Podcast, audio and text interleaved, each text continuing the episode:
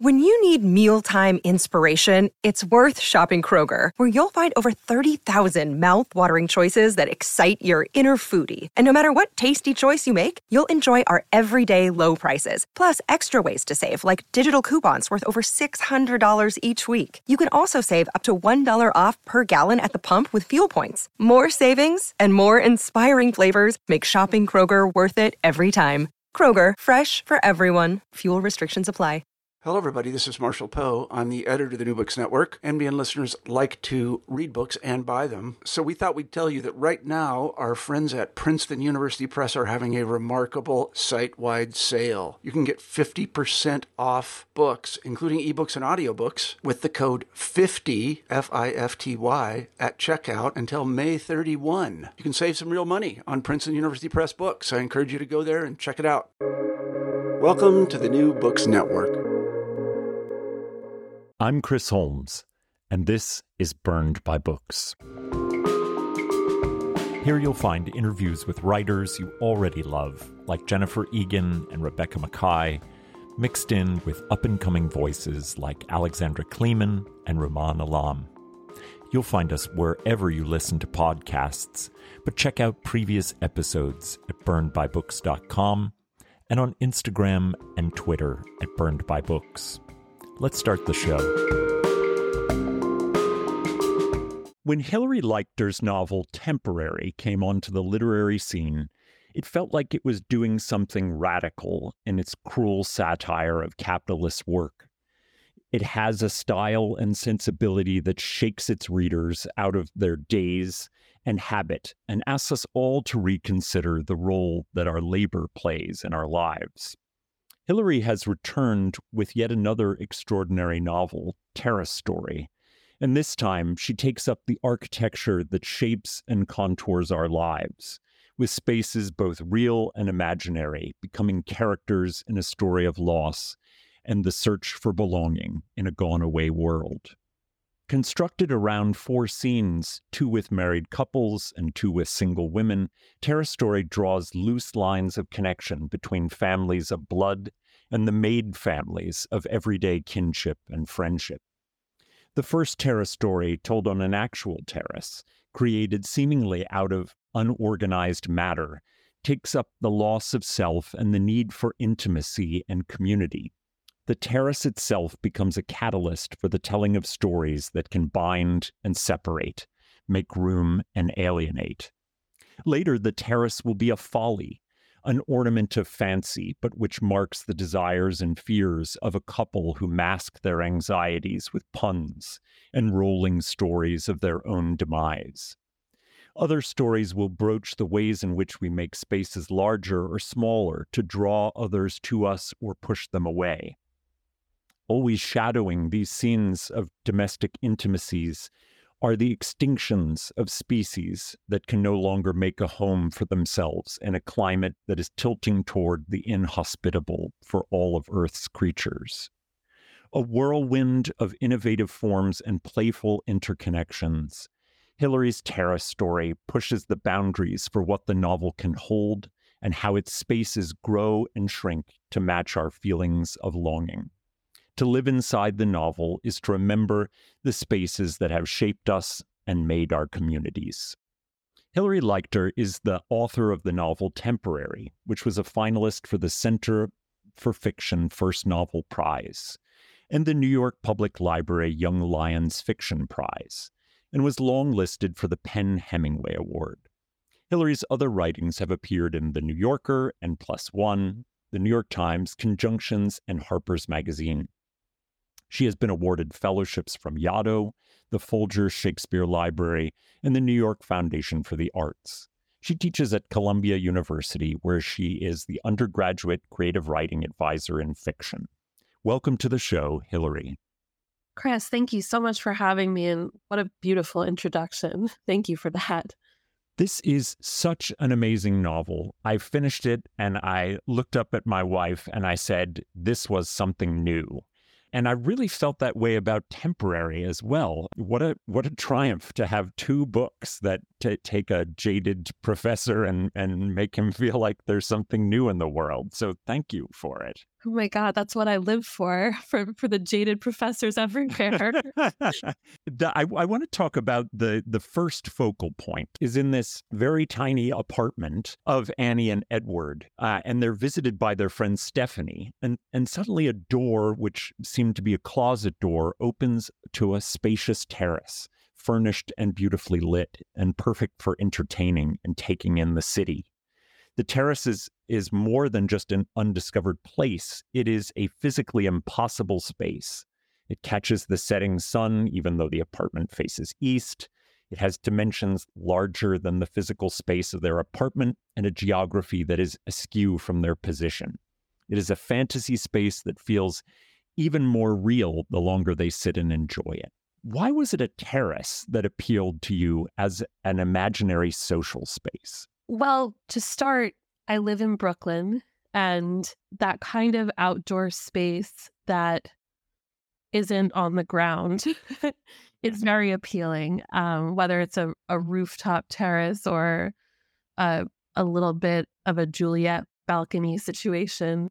Um, so I was thinking, and I and I was living in a, a really small apartment with my husband. It was about 400 square feet, and and it just it would have it would have stretched us out into the world to have mm. a terrace. So that's that's what I started thinking about. But then I think buried in your question is this other idea why the word terrace because we have a lot of other ways of describing that kind of space. I mean, I just true. Yeah, I just use the word balcony. Um, even a fire escape is mm-hmm. is terrace esque. There there are verandas, there are roof decks, there are patios, there there are other there are other terrace adjacent words. I loved I love the word terrace. I think it's beautiful to say. I think it's beautiful on the page. I love that it has that prefix ter, so it has the earth in it. Mm, Even if yeah, it has the it has that quality of being in midair and being on the ground at the same time, which was a feeling that I wanted the characters in the book to have and the readers to have.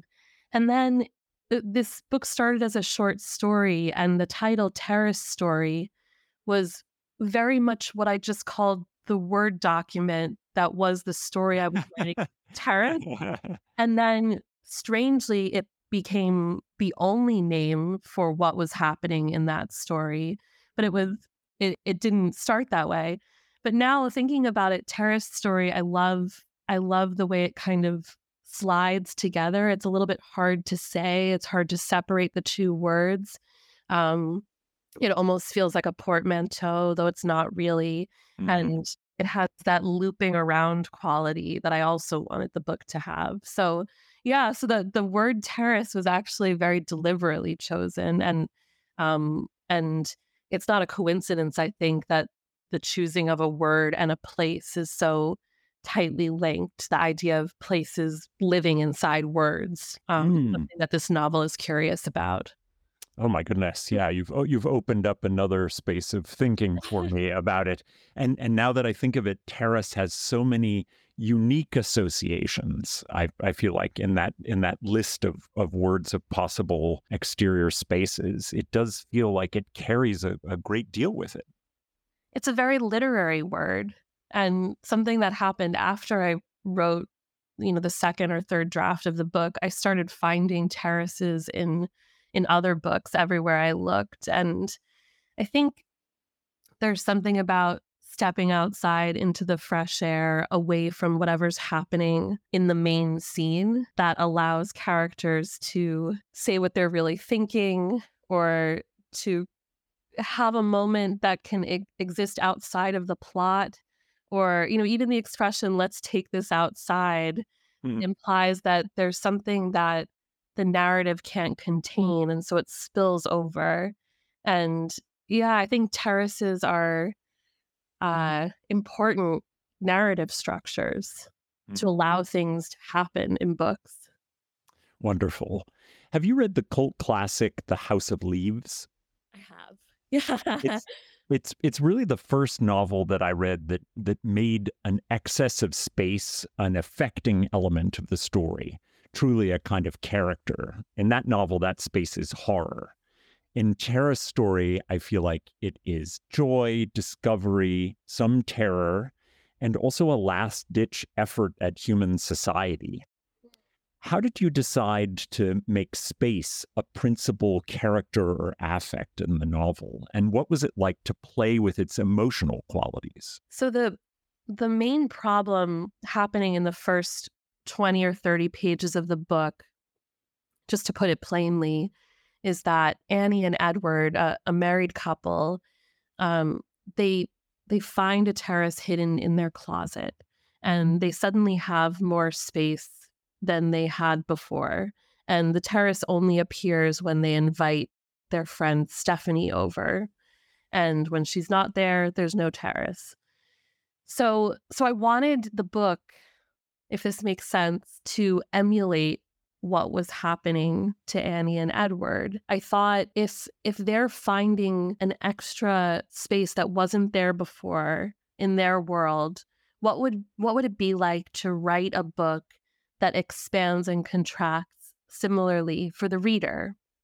And that was a formal challenge that I set for myself, but it was also an emotional problem too, thinking about what it means to feel a space. You know, what does it mean to feel something growing? What does it mean to feel something shrinking, to feel claustrophobic?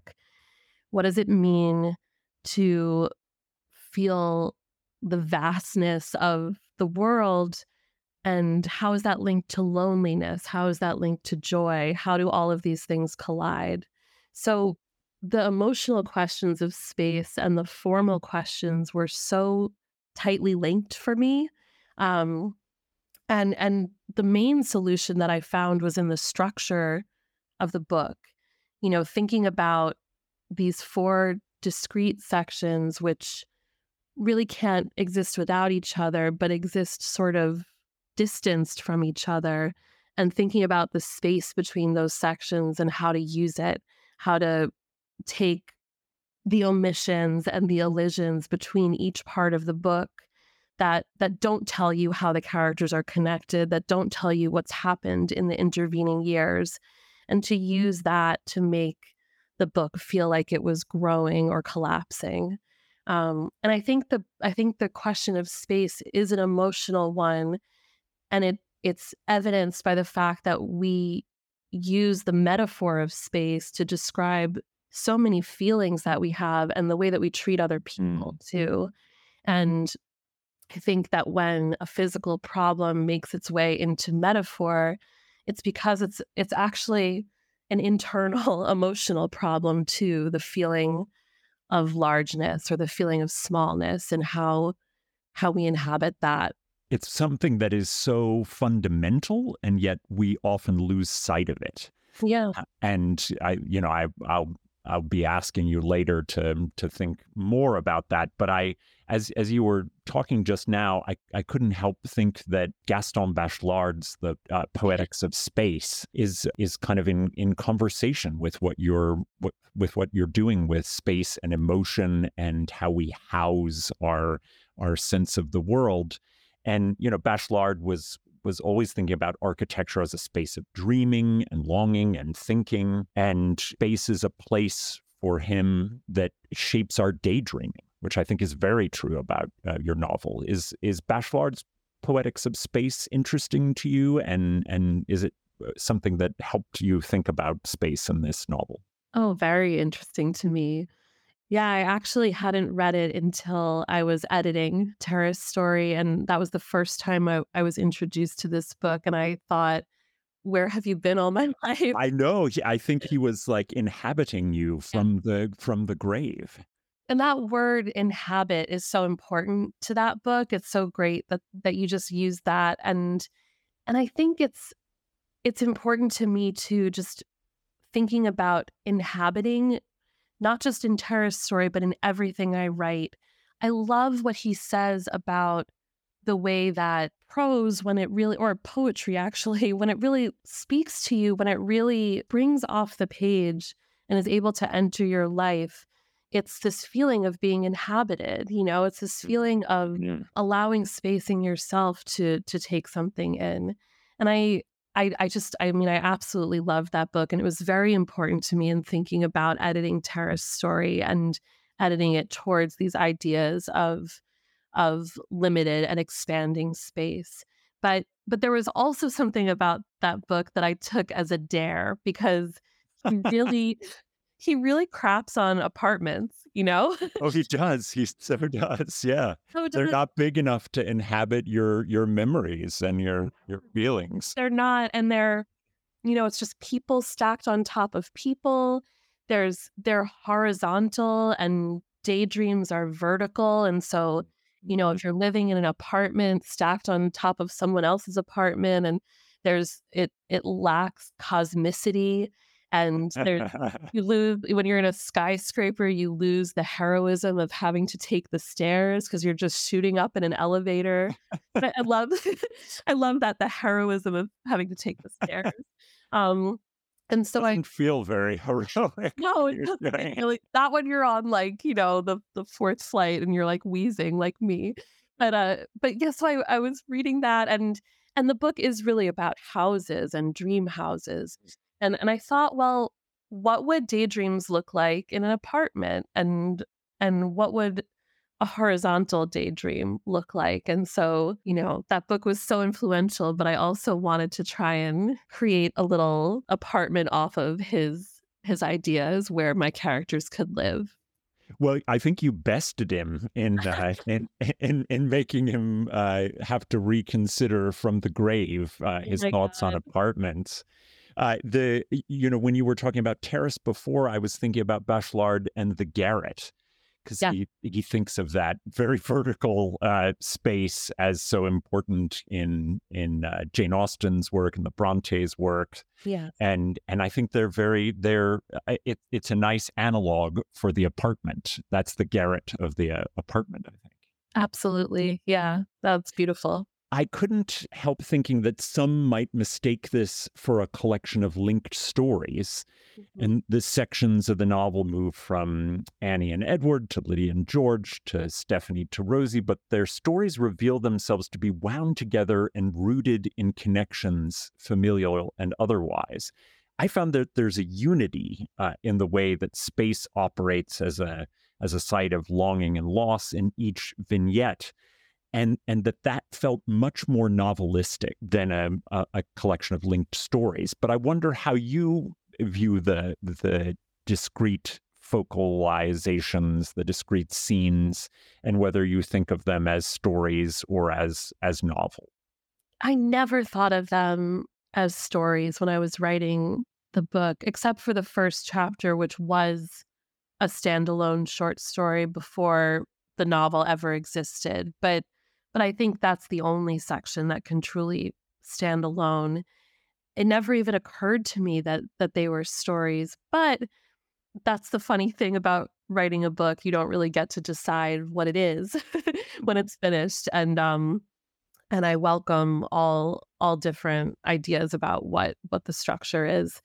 Um, but yeah, I always saw it as a novel, but a novel that that played with structure and a, lo- a novel where the the kind of tension between the different parts of the book was essential. I've started in at events and and things calling them compartments instead of mm. chapters or sections.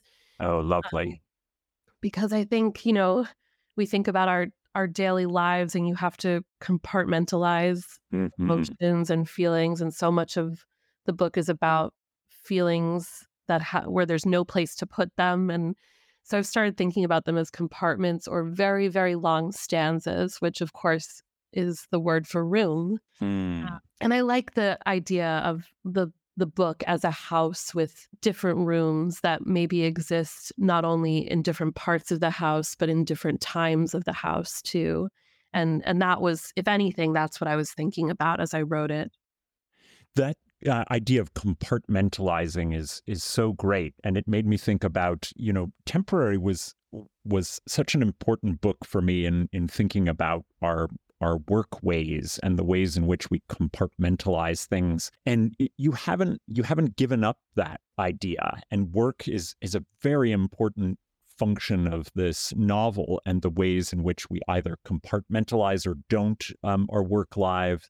Annie has sees her work self basically slipping away and and wonders what that sort of outside compartment from work will be if if her work is is gone completely. Mm-hmm. And I, I wonder if you came to this novel with a different sense of what you wanted to say about work.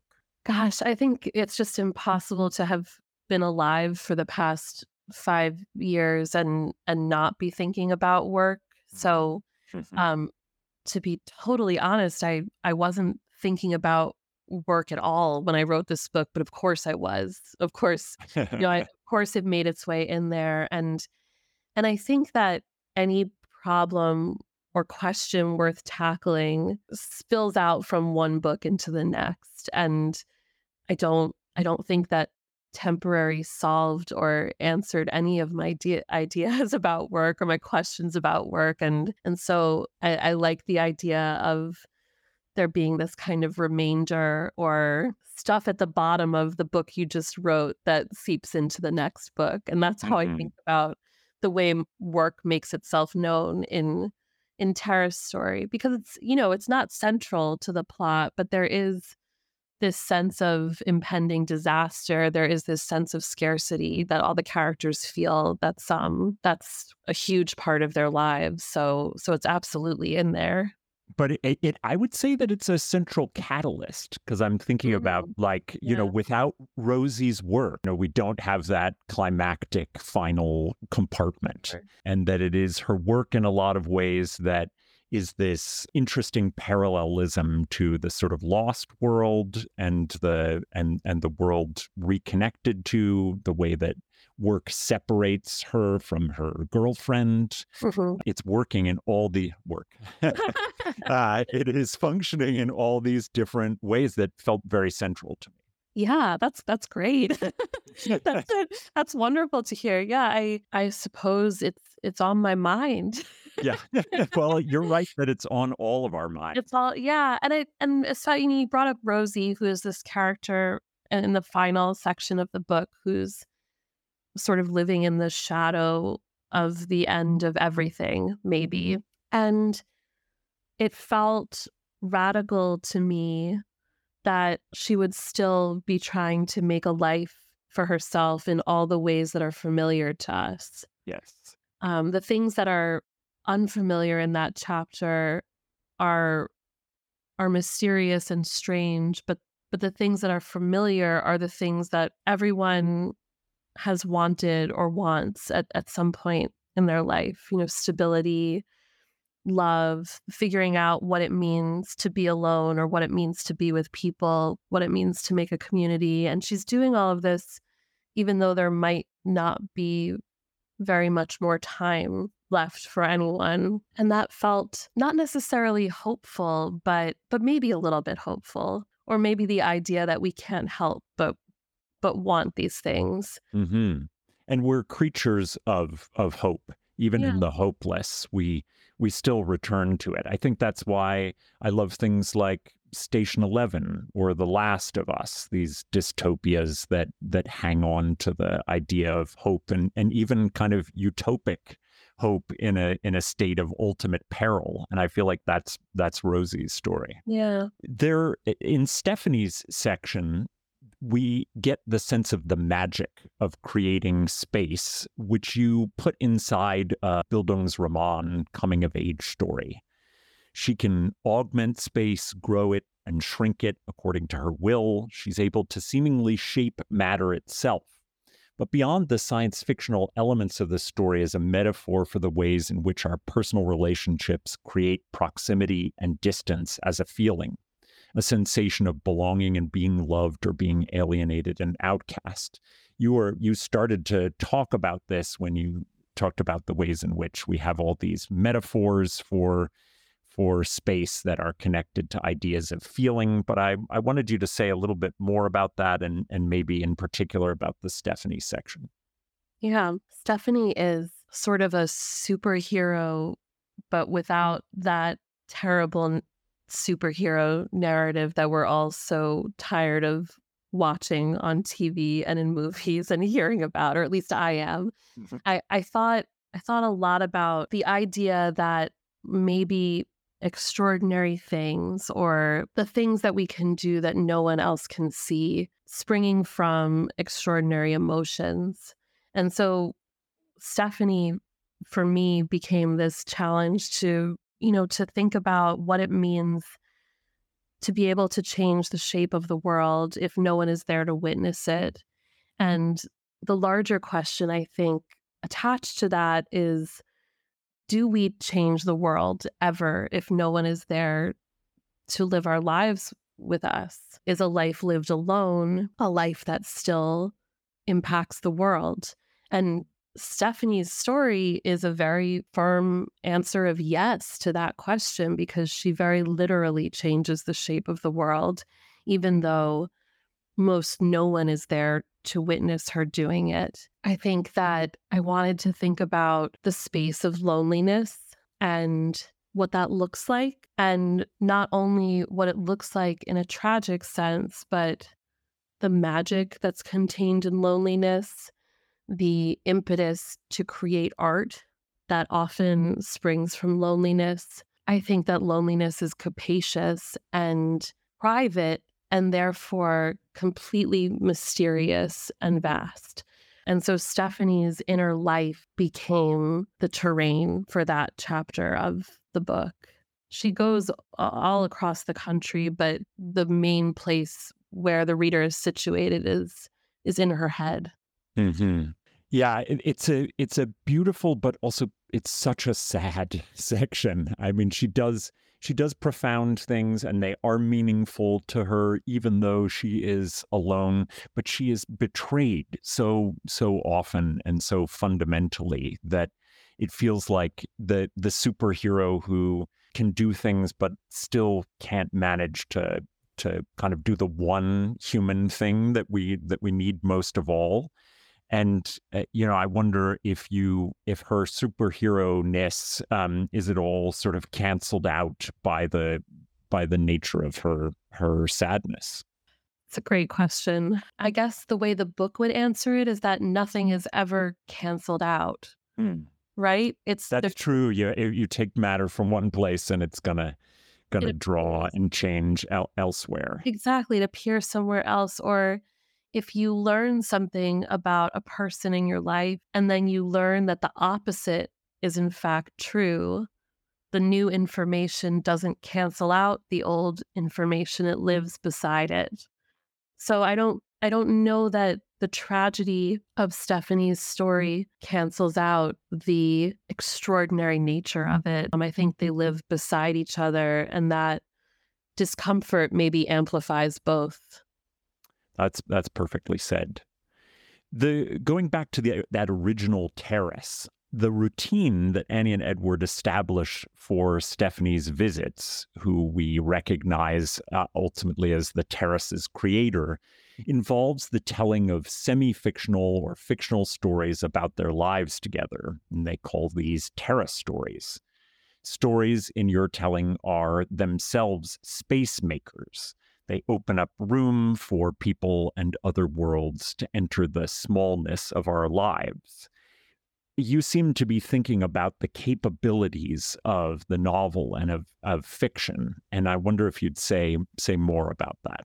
On a on a personal level, I always want to be writing books that are challenging the mm. constraints and the expectations of their containers. So even your question, Chris, about whether this was a linked story collection or a novel kind of sits right with me. I like I like the ideas the idea of a novel that resists novelness and asked me to say more about what that means and I couldn't tell you. I think it it changes and evolves project to project depending on what I'm working on, but that is something that's so important to me in my own work. Um, asking about what what a novel can do that it hasn't done before or what a novel can do that no other form of art can do, which I think is an important question, especially right now where we're just inundated with different ways to experience narratives. So mm. important to me to justify the novel's existence um, in my work. And and more than that, I think that there's this this thing that fiction writers say, which is, well, it's not real, it's fiction. and I am guilty of saying that all the time. And and it's true, it's not real. I, I do not have a magic, ter- I don't have any terrace. I don't have a magic one or a normal one either. But uh, oh, I was going to ask to come over to your your imaginary terrace. God, you'll be so disappointed. So disappointed. I don't. Yeah, so it is fiction, but but the funny thing about fiction is that the minute you put it into the world, it becomes real. It becomes a part of the world, and so much of my life has been shaped by fictions and things that are not real, and yet my life is real. And so those things are real too. That tension between the stories that we tell ourselves and the stories that we live, and when the stories that we tell ourselves become lived stories, it's very interesting to me.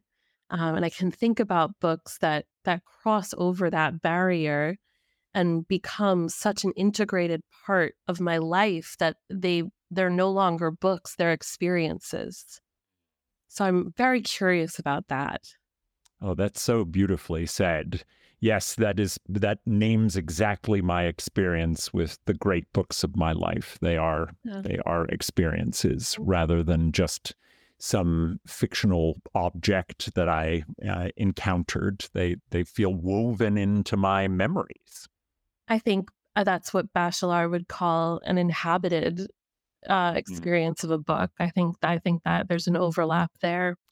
There are fables wound into the structure of the novel. Um, one in particular is the hermit living at the edge of the king's castle in a form of neoclassical architecture called the Folly. Anyone who loves Tom Stoppard's Arcadia will recognize this fable. The folly is a purposeless piece of architecture meant to be ornamental, but you and Stoppard give it new life. Stoppard in questions of time and you of space and time. Does Top- Stoppard's folly echo it all here? And why were you drawn to this fable? Oh my gosh, you've it's like you've found all of the things in my life bibliography. It's just oh, oh my god, you know, no one has asked me about Arcadia, and I have not read that play for so many years. I'm like, I'm actually, I have goosebumps right now. But of course, but of course, yeah. Um, I so I I can't say how I was directly thinking about it, but I think what you said about time is exactly how it made its way into that part of the book. You know, folly for me was again this this union between language and architecture because a folly is a structure but it's also a word that describes behavior or mm-hmm. foolishness and mm-hmm. and I loved that. I loved that together. Um, I loved those two things combined. And the chapter or the compartment in the book that's called Folly is a bit of a ghost story told out of order. And um, the characters are dealing with what it means to have a sense of how things will go or how things will end and to choose to go in that direction anyway. There's mm. um there's a comedy to it, there's a lightness to it, but it is also about confronting death. And uh, the the final moment of that chapter is um, a moment that's positioned as the last moment that this family experiences together. But the narrative lets you know that it's not the last moment. It's just one of the last good moments. And so, what's the difference in saying that it was the end? And I think uh, there's something about that time and that kind of space, um, the space of a folly that is this this structure that's built to look ancient, but is mm-hmm. not necessarily so. It's bumping up against time in productive ways that was appealing to me. Yes, and and I really did feel Stoppard in in even the structuring of the of the novel. Yeah, I have to go back and oh my god, this is just this is wild. Thank you for bringing that up. Oh well, I, it, it's a real pleasure to me that uh, that it, it exists as an experience for you, as it does for me. I happen to have uh, acted in it uh, in, a, in, a, production at our at our college, and and and so I remember the scene, kind of staring out over the the imagined space of the grounds of this house at the at the Folly, and I'm so it it came very starkly to me when I was when I was reading this, and and what you said about how it's it's meant to evoke a certain time, a certain history, and yet it it often does the inverse and mm-hmm. does something different. And and I think that this your novel uh, is very interested in how uh, spaces that are meant to to to feel some way or act some way end up doing doing something different. Yeah, I don't think I can say it better than you just did. Absolutely. Yeah, uh, places that are and this is this this could be said for human action too you know the the idea that the intention behind something i say or do reverberates differently in the world than i intended it to and i think uh, that the the spaces in the book behave in a similar way. No absolutely before I let you go, Hilary, I'd love to know what you've been reading and loving recently and whether you'd recommend anything for us. Sure. So I just recently read Tomb Sweeping, which is a short story collection by Alexandra Chang. And it's a beautiful collection, um, surprising, funny, moving. I was just completely blown away by these stories and this is um, Alexandra Chang's second book. Her first book, Days of Distraction, was also mm-hmm. a favorite of mine that came out in, mm-hmm. in 2020. Um, and that was a novel. So if you were a fan of that book, I strongly recommend this one. Um, the stories are formally inventive and also just devastating and with characters that are unforgettable. So I, I strongly recommend Tomb Sweeping she was my second ever interview because really her, her, first novel takes place in Ithaca, and she used to live in Ithaca, where I am. Um, and I'll be interviewing her again for this one, but I haven't read it yet. So, oh my God, I, it's wonderful. It's I'm wonderful. excited. Yeah, yeah yeah, I loved it. Um, an- another recommendation. Let me think. I just read the new Yuri Herrera mm-hmm. story collection, Ten Planets, which is 10, um, okay. I'm recommending story collections today. These stories are wild and unpredictable and have these incredibly intricate conceits. And the very first story in the collection deals with extinction um, in a way that is totally surprising and unlike anything I've read. So the, these stories knocked the top off my head, and that's 10 Planets by Yuri Herrera. Wonderful. That I, I always appreciate a good short story collection, and I'm I'm happy to have these recommendations. Mm-hmm. And I just can't recommend enough uh, Terrace Story. And I think it's just a remarkable novel. And it's one of my favorites of the year, if not my favorite. And so it was such a, a gift to get to talk to you about it, Hilary. Thank you so much, Chris. Thank you for this was a pleasure, and thank you for lifting books out of my foggy past for me to remember. I go read Arcadia again. Oh well, that's watch that, it. Is there like a PBS Yes, there's a PBS recording of of one of the best uh, the best versions. Guess what? That's what I'm doing tonight. So oh, fantastic! Well, thanks again.